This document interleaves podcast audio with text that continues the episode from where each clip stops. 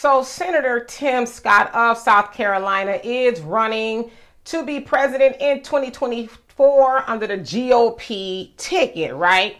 Now, if you don't know, maybe you did know, he is not married, never has been married. He's 57 years old. Now, you also know that the Republican Party is supposed to be the family values party, right? They're big time Christians and all of that. And so lately, people, especially people on his side of the aisle, are like, wait a minute now, what's going on? You ain't never been married? Do you want to be married? Or like, what?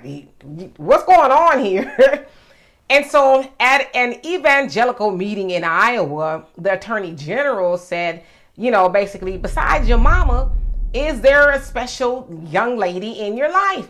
And then Tim Scott goes on to say, why, yes, I'm dating a lovely Christian girl. Then they said he got on his knee and pretended to pray, and then he got up laughing, which to me is like a smoke screen, because why you playing, right? And who is this lovely young Christian girl that you're dating?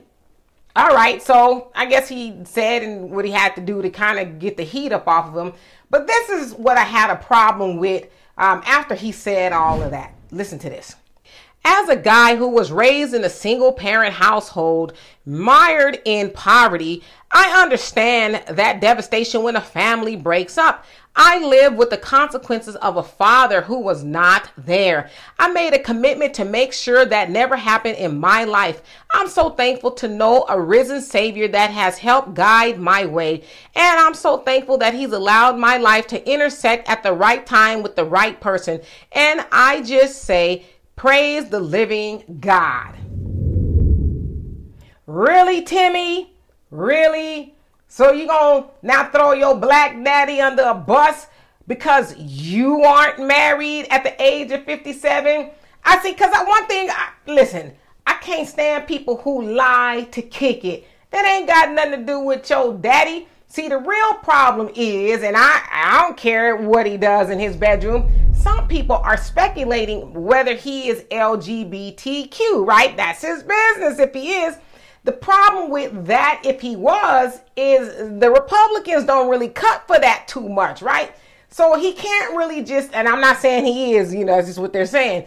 He can't really come out and say that because then his party is going to raise an eyebrow, but like, wait a minute, that ain't what we advocate. So now all of a sudden he's got this good Christian, you know, girl that he's dating when it's like, man, y'all gonna get married before the elections because that's, you know, a little more than a year from now. So you got to get engaged because you didn't say you was engaged. Then you got to get married, whether you're going to jump the broom, go to the courthouse or whatever you're going to do. And on top of campaigning. So are you going to be married by then? Because as we know, they like, you know, people married. And there's never been a president that has never been married. So if he won, which would be a long shot, he would be the first. So, I don't know. But again, you ain't got to blame your black daddy because for whatever reason you ain't married. Whatever that reason is, that's your business. Not your daddy's fault. So anyway, y'all tell me what you think of that. And for more insightful commentary, please subscribe to this channel and my channel, The Demetra K Show here on YouTube. Peace.